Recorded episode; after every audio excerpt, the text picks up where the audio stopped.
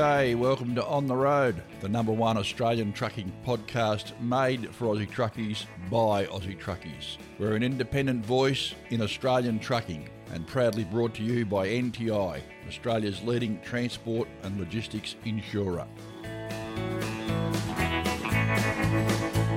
To show number 156. We're going to kick it off with the news straight up today. Then Andy comes in with Billie Rose with her particular brand of what is she calling it? Alternative country. Not bad either. Great little interview, top little tune from her. And then, of course, Bob McMillan's back on deck with something to talk about. Great show today. Hope you enjoy it. Let's get the show on the road.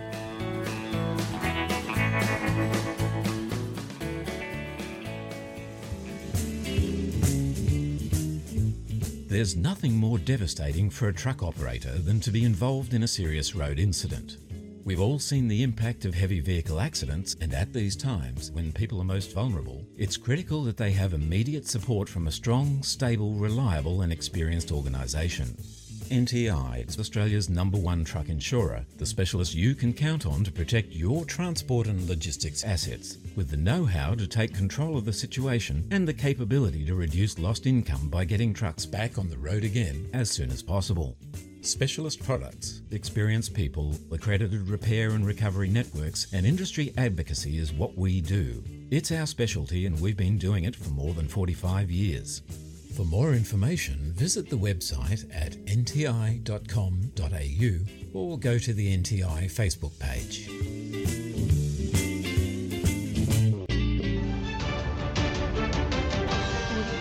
Here on the road, it's time for the news. Mike. Spring, as they say, has sprung. Spring has sprung, and it's a glorious day down here in Sydney, mate. A little bit breezy, but not too bad. The dogs are going mad out in the yard chasing things, so yeah, it's all good. Yeah, nice up here. Be nice if we could have this temperature sort of all year round. Warm days, cool nights. Mm, Yeah, very pleasant. it would be. How was it out at the Alice last week, Mike? Well, it was warm.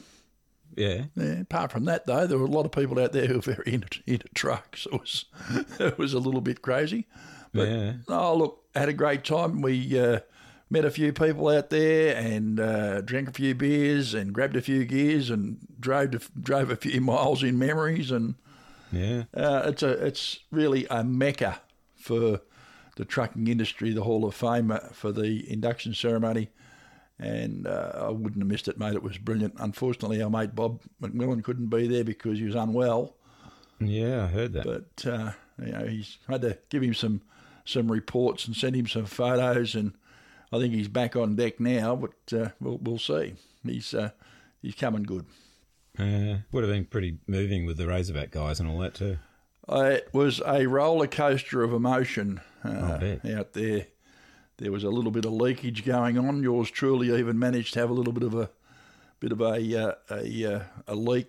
Or I say a leak. We had a, we had a I wonder where that was going. No, no, we had a bit of a sob, mate. We, we were leaking Oh, out of the eyeballs, and and uh, everyone was obviously hugging each other, and Yeah. and uh, finally to see uh, the Razorback guys uh, recognised in the way they should be. I mean, emotions were a little bit raw back in the day, and we're looking at it uh, probably through a different set of glasses these days. But uh, it was nice to see the guys getting the recognition that they deserved finally, irrespective of what you think about Razorback as an event. It was a pivotal part of not only trucking history but Australian history, Certainly was. and uh, uh, we, we we need to remember the history whether whether we like it or not, I suppose.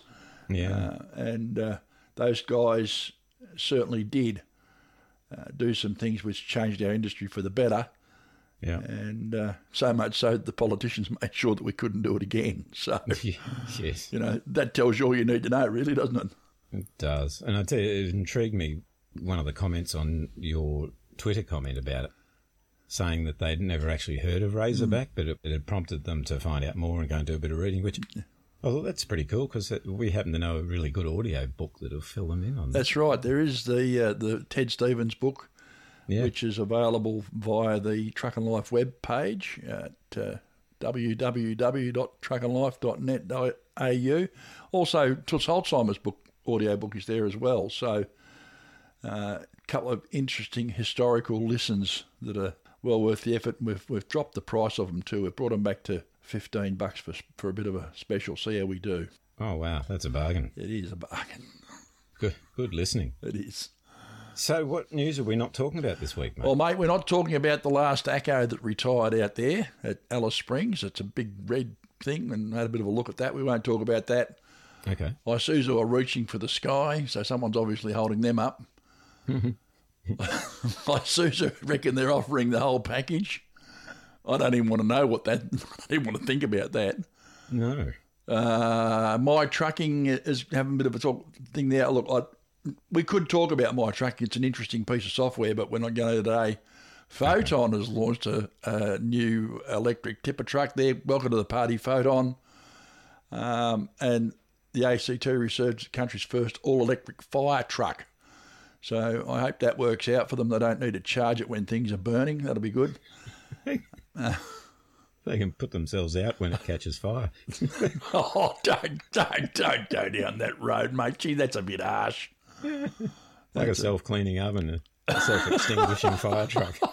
Self-extinguishing fire truck. Oh, that's bad, mate. You shouldn't say stuff like that. No, good thing we didn't. No, good thing we didn't. So that's the that's the news we're not talking about. Feel free to go around the socials and have a bit of a look yourselves. There's plenty of stuff there we're not talking about. Let's get into the stuff. To kick off with one from the Only in America file. Right. I was reading an article the other day about a scarecrow in the USA that's been made an honorary professor at the Oklahoma State University. Oh, really? Yes. When the university was questioned about why a scarecrow was being given such a salubrious honour, mm. the dean said the selection committee had chosen the scarecrow as it had been seen to be outstanding in its field. Dear God. oh, it could probably get elected to the Senate. Have you seen that Mitch McConnell video? Oh, yeah. Yeah. The one where he just It just goes silent. just goes silent and just stands there. Yeah. I, I, mate, that, that's not an ad for term limits. I don't know what is. Oh, anyway, You're not wrong. move move on. The truck stop bandits are at it again, Mike, in New South Wales, with one truckie issuing a timely warning to other drivers to remain alert to the risks of robberies after two separate incidents recently at the Caltex in Moree. Yeah, the, look, the story's bad. It's bad enough. I, I was reading this story on on uh, on Facebook, and I nearly snorted my coffee when I when I was reading it. You get no doubt that it's written by a truck driver, old mate Robbie Road Train, in his Western Star. Uh, he woke up to find the police investigating two alleged robberies at uh, at the Puma Caltex, whatever it is, at Moree there Yep. uh, and he was a little bit surprised. Apparently, someone had gone to sleep there and left the doors unlocked, and when they woke up, their wallet, their phone, and all their bits and pieces were missing. He must have been pretty tired, mate, because no one could open the door of my. Eh? Yeah. Heck of a sound sleeper. Must be a sound sleeper. Facebook pages have been alight with this. The Truck Drivers Food Showers and Reviews Australia wide have been talking about it. On the pads has been talking about it. It's uh, one of those things that's happening now. Moree and those villages up there in uh, northern northwestern New South Wales have been copping this sort of stuff for a while. And if you read the comments on the stories, once again, we've got drivers talking about vigilantism. You can't blame them. Now, on that subject, remember we had those guys bashed up at Boggabilla. Yep. We had a little few chats about that. I put in a request to speak to the minister responsible for police and things like that here in uh, New South Wales. I got her chief of staff back, and he said, "Oh yes, we'll we'll, we'll get you all some information about that." Guess what? Still waiting. Crickets.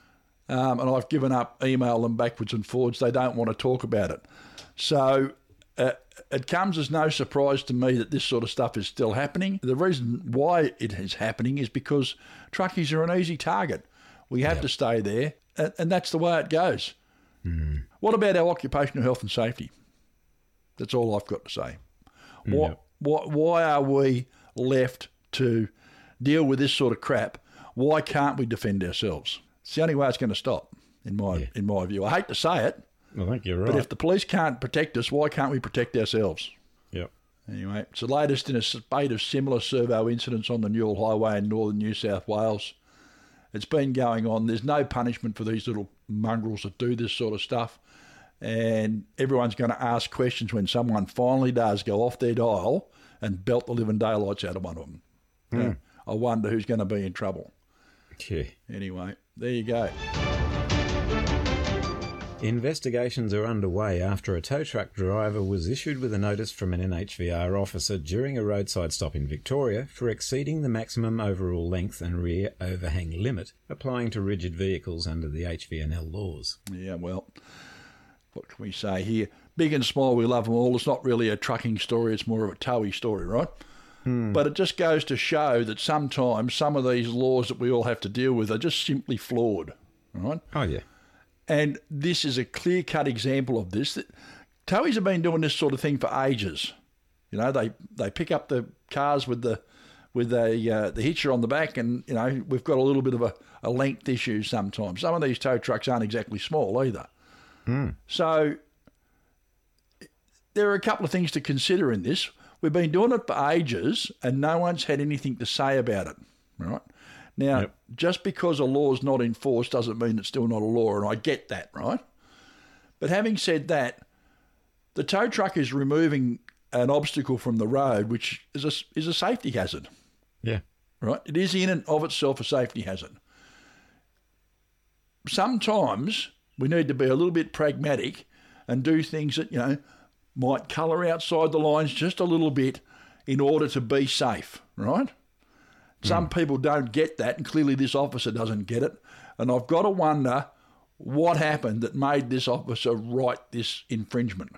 Indeed. Um, it, to me, to me, it just doesn't seem as though it makes any sense. The HVIA understands the operator was issued with the notice due to the combination of the towing vehicle and its load, in other words, the car being towed, exceeding a maximum length, length limit of 12.5 metres, and obviously there's an overhang limit on the on the rear.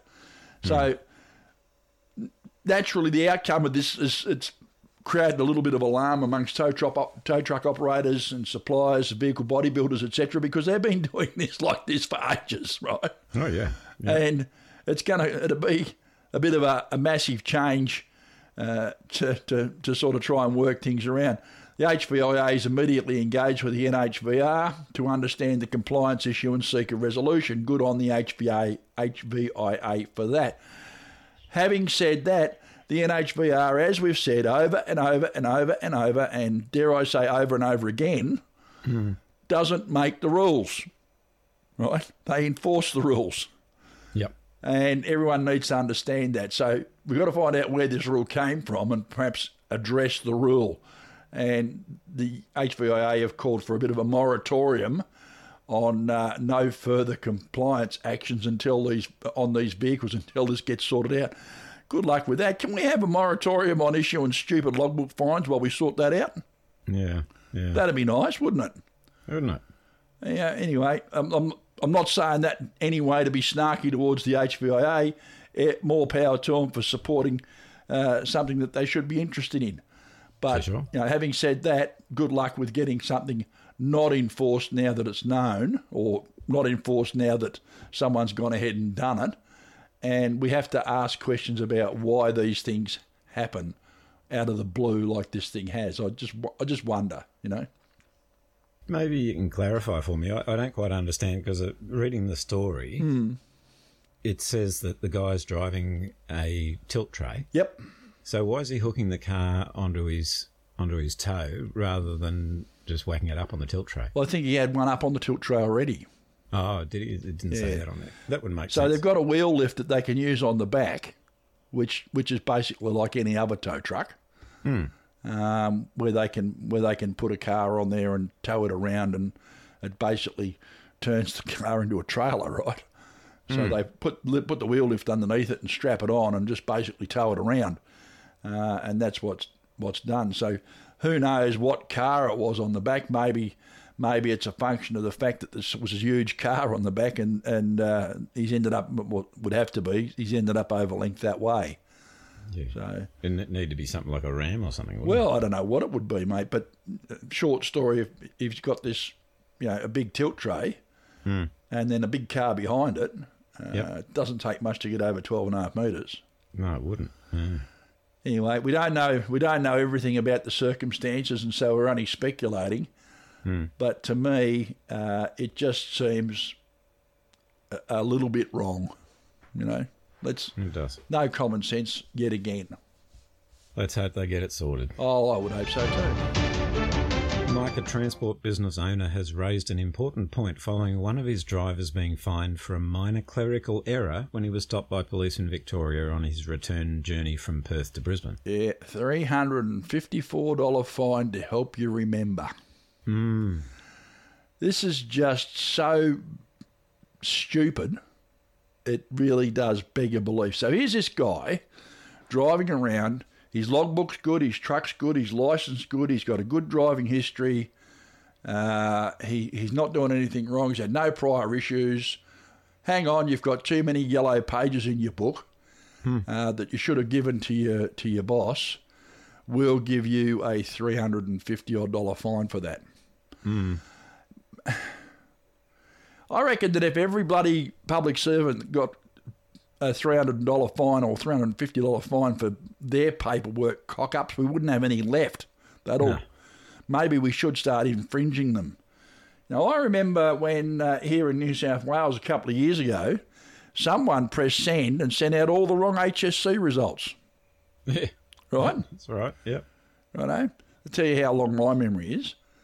And uh, the government just sort of issued a bit of a retraction, said they were sorry to everyone, and that person kept their job. No fines, no nothing. You know? Now, I appreciate that some people would say, oh, come on, Mick, that's a bit of a straw man argument. That is. Well, is it? Is it really? It's about on the same, it's not even on the same level. I think that the buddy sending out the HSC results to all those expectant kids is probably a little bit worse than some bloke not giving his boss a couple of yellow sheets. Or sending a couple home from the maternity ward with someone else's baby. Well, yeah. I mean, let's face it. Let's get somebody some, uh, I don't know, sensibility about the thing.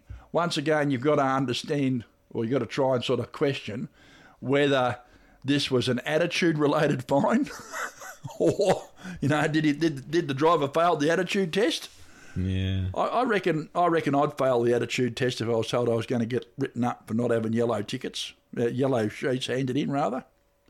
Well, according to the story, this guy, young bloke, was was an absolutely exemplary driver Yep. in every way. Absolute meticulous to detail and Yeah. polite and, and all that. So I don't. Well, how do we get case. people to come into the game and play and do the job if you can get this sort of a bullshit fine? Three hundred and fifty-four dollars. That's his groceries for the week or more. Hmm. That may be the rent Yep.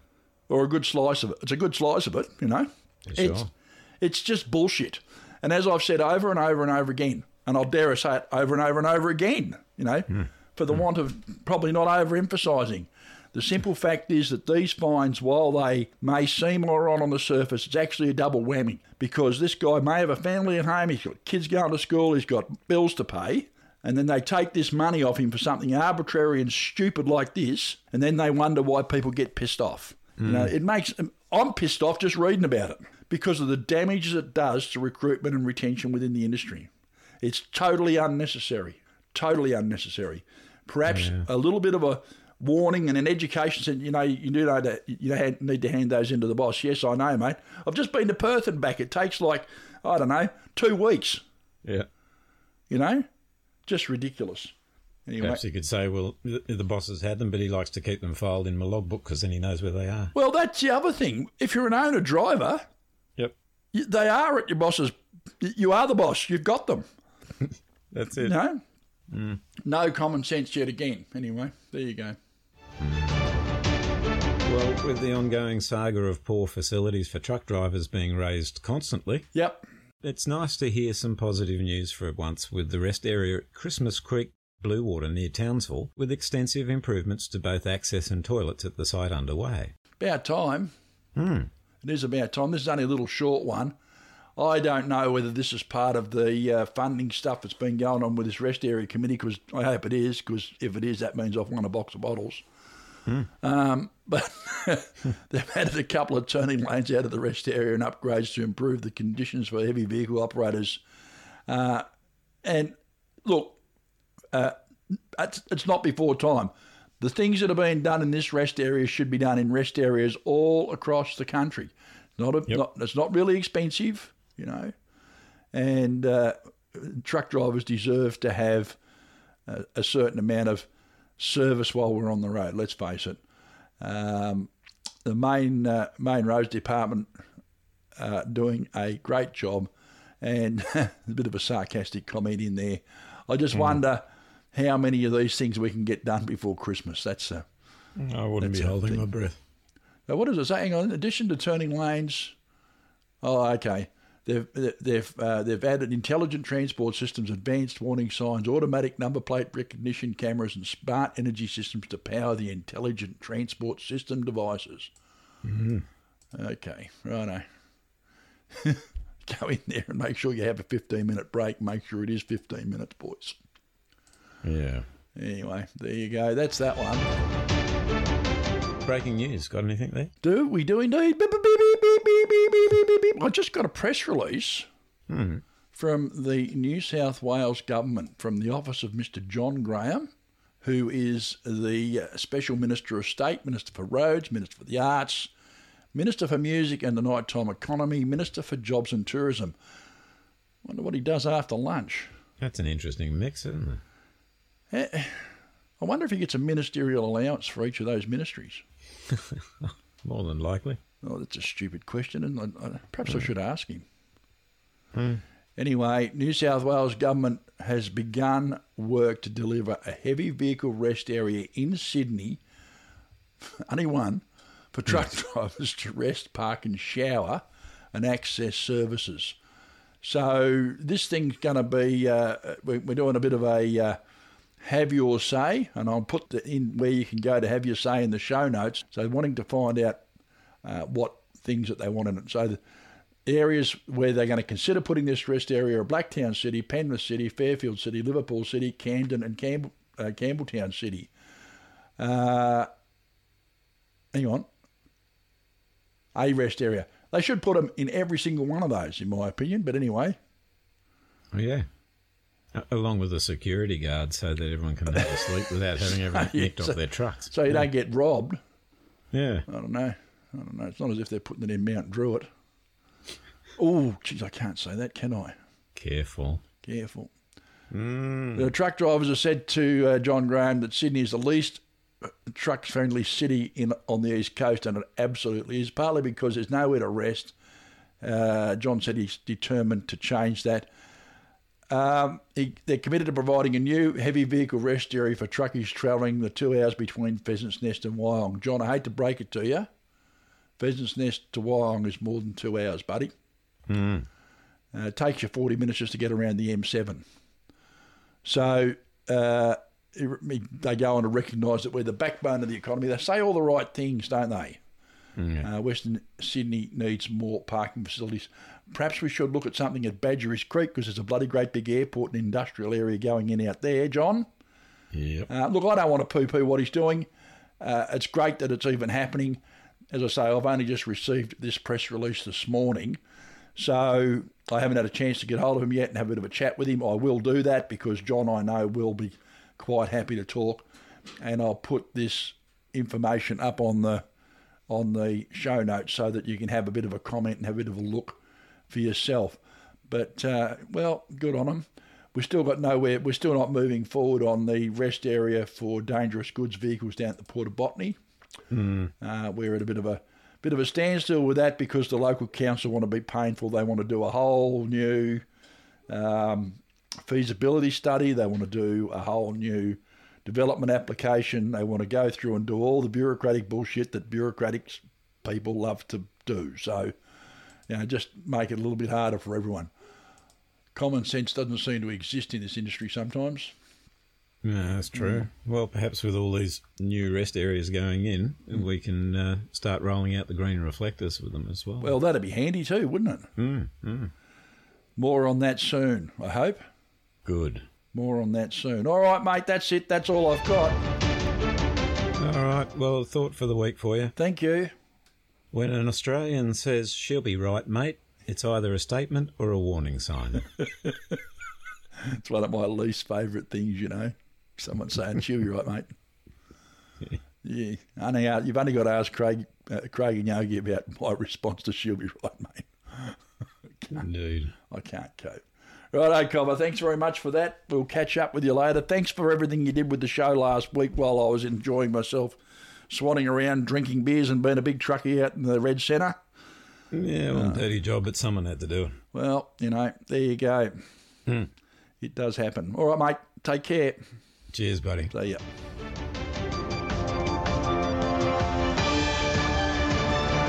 Kermie here from Trucking with Kermie. I listen to On the Road podcast every week. And when that's done, you might like to pop over to Trucking with Kermie on Facebook for my take on trucking and the people who make the industry what it is. Catch you over there, and in the meantime, take care of you.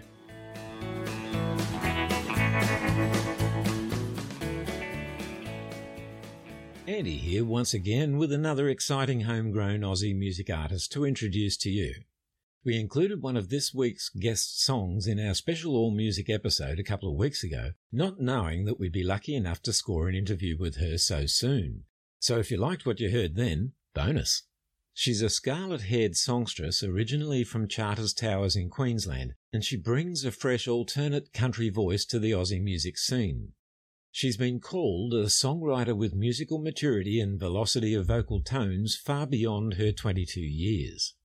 Her new single is based on a failed relationship, and she says that while on a tour through a cemetery in her hometown, she noticed how so many of the gravestones included the cause of death. This got her thinking that it would be an interesting metaphor to use in a song one day.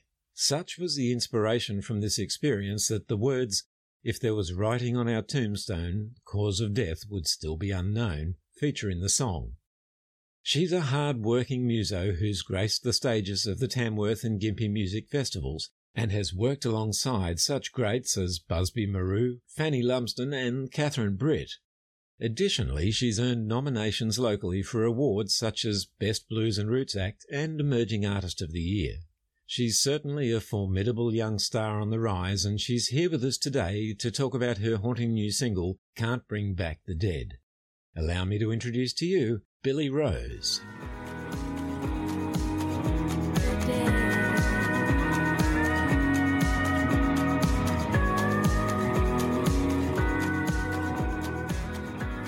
Billie, welcome to On the Road.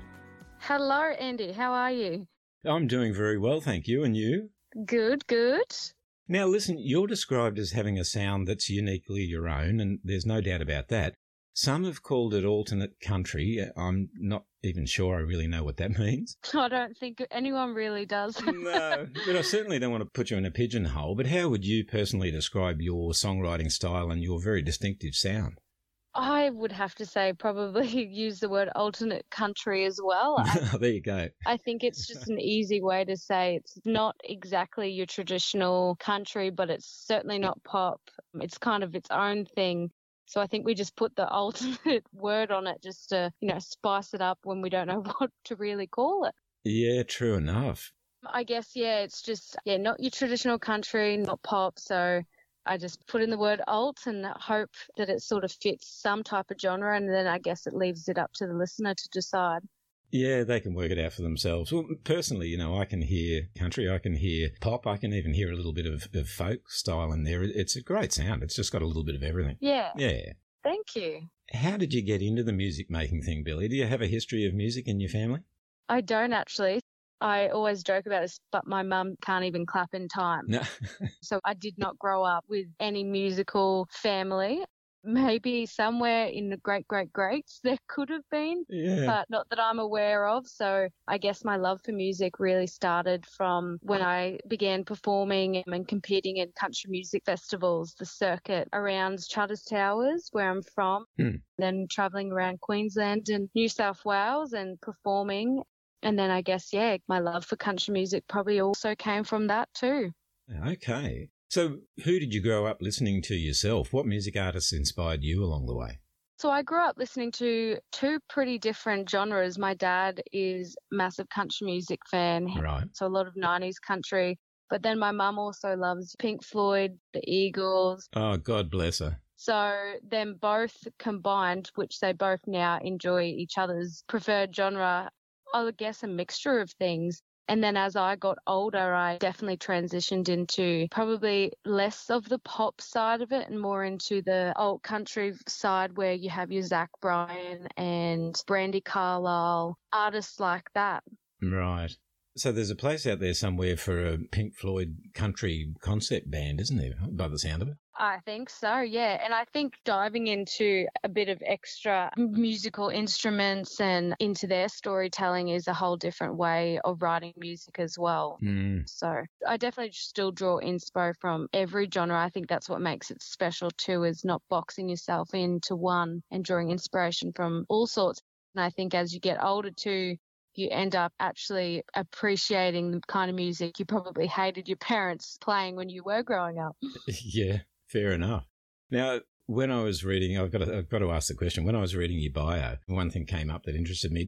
Do you actually spend a lot of time touring cemeteries, or was it more just a one-off thing? it was just a one-off thing, I swear. okay. I just wondered because with Can't Bring Back the Dead and your previous single that we're going to play a little bit later on, there seems to be almost a little bit of a theme running through there. I know, and it was unintentional. And the next song I want to release is actually called Slaying Ghosts, and it's just completely given me this spooky, dark brand that I completely did not mean. well, there's nothing wrong with that. That's good. That's fresh. No. Now, as often can be the case, I believe all your plans for getting into the studio to record the song kind of got hijacked in the process. What happened there?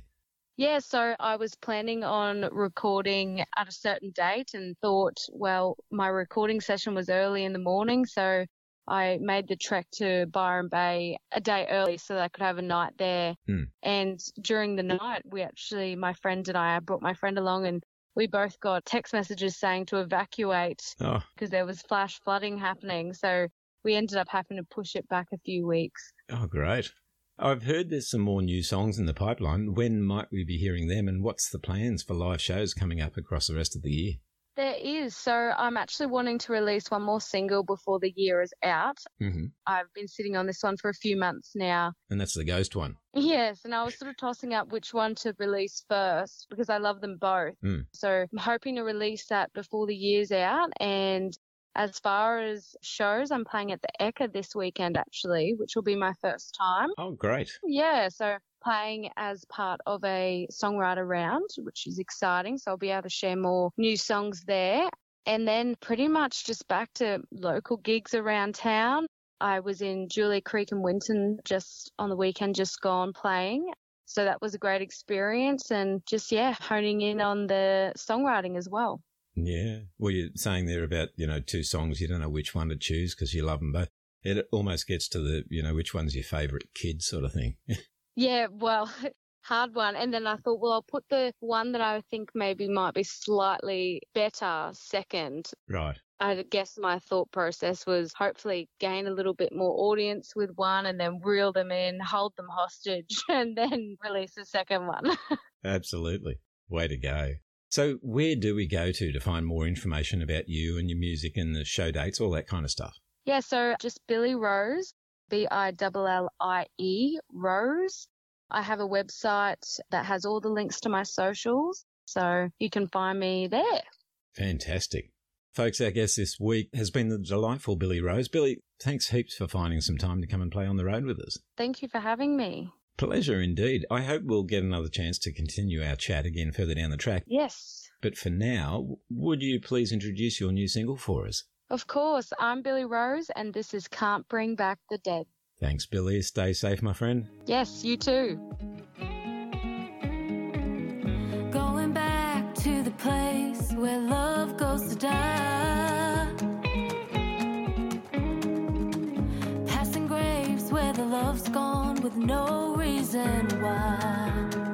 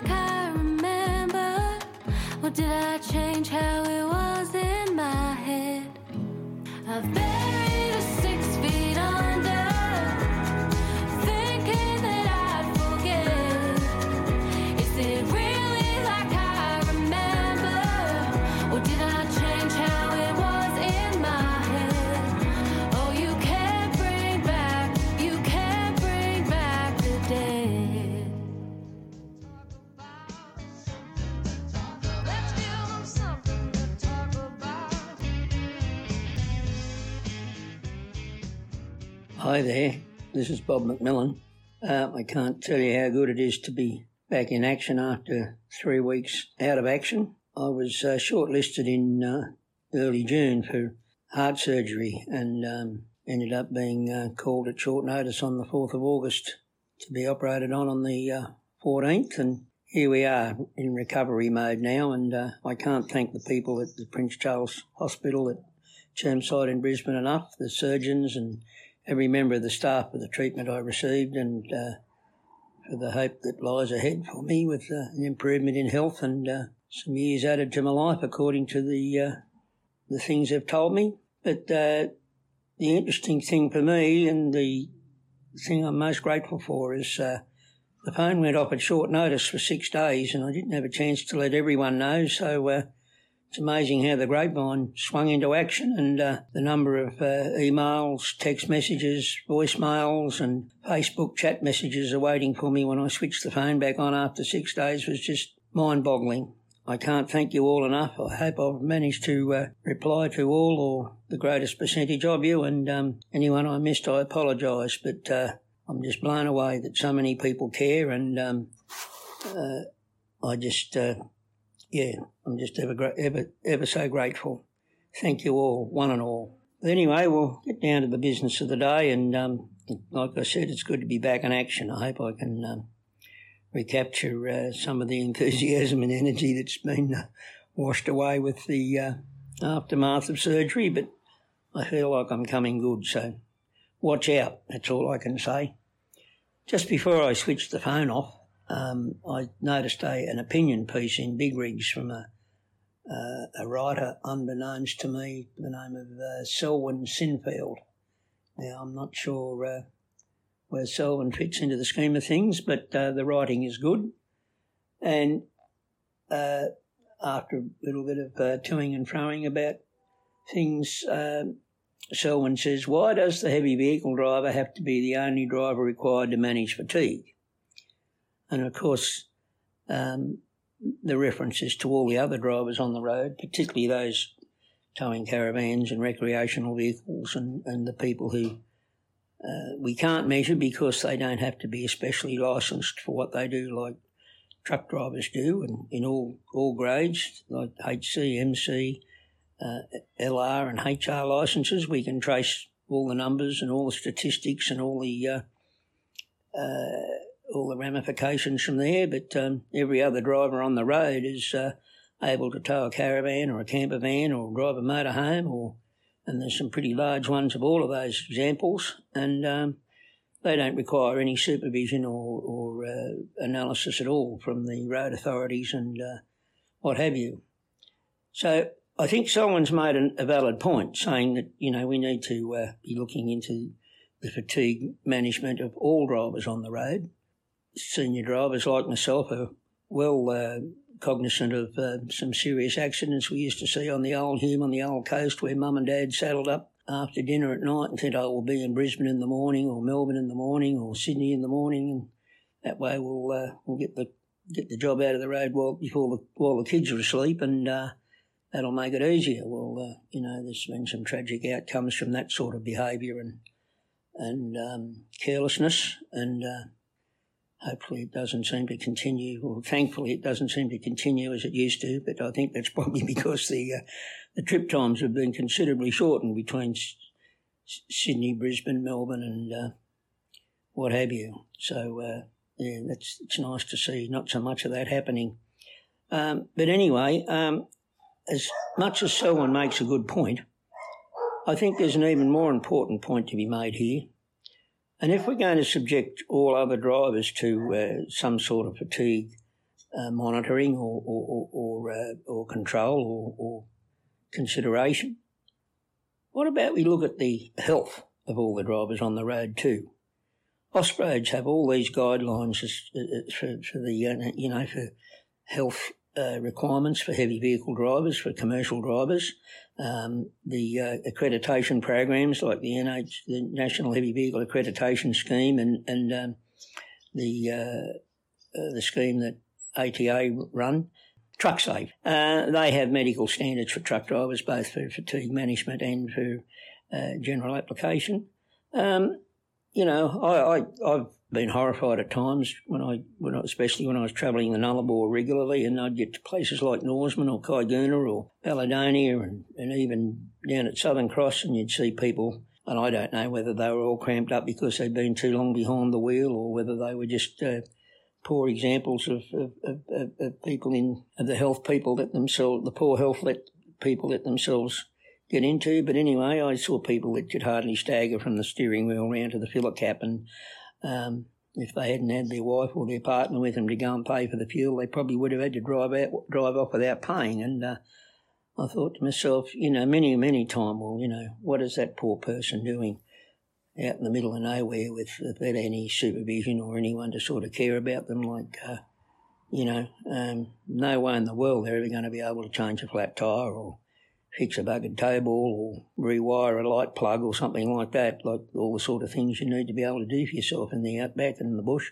But anyway, um, as I said, Austroads in particular have all these standards for heavy vehicle and commercial health standards. And, and the sad part about it is they're designed to get competent drivers off the road, not help them get healthy and stay on the road. So there's the first problem with it all. The second problem with it all is that, like with fatigue, we're actually being discriminated against, heavy vehicle drivers, because you just can't assume that every other driver on the road is going to take good care of themselves and maintain their the health standards required to, to undertake long journeys, even to undertake a journey down to the supermarket, for goodness sake. Like if you're prone to a, a diabetic blackout or a heart attack or whatever else that the uh, health problem you might have, trouble can strike at any time and uh, it can take innocent people out, and that's the sad part about it all. So good on yourself and Sinfield for deciding that all drivers should be subject to uh, some sort of uh, fatigue management or, or, or, or uh, controls. But uh, let's take it further and deal with the uh, the medically fit to drive issue and uh, try and keep competent heavy vehicle drivers on the road and incompetent drivers of all vehicles off the road and try and pick the difference rather than just have a one size fits all thing that, that is just so adversarial it's hard to stomach. Thanks for listening. Catch you later. Bye.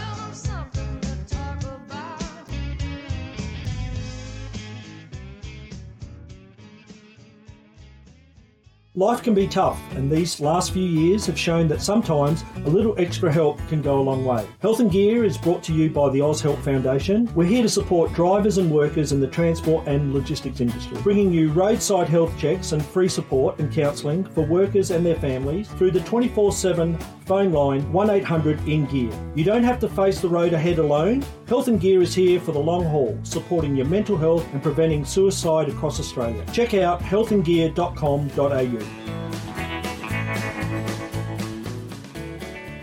Here's an encore from this week's featured music artist. It's Billie Rose with Label Me a Killer. Trails on your mind, leaving me behind. You had heaps of time, could have pressed rewind. Ooh, relationship crime. I was made a fool, playing by the rules,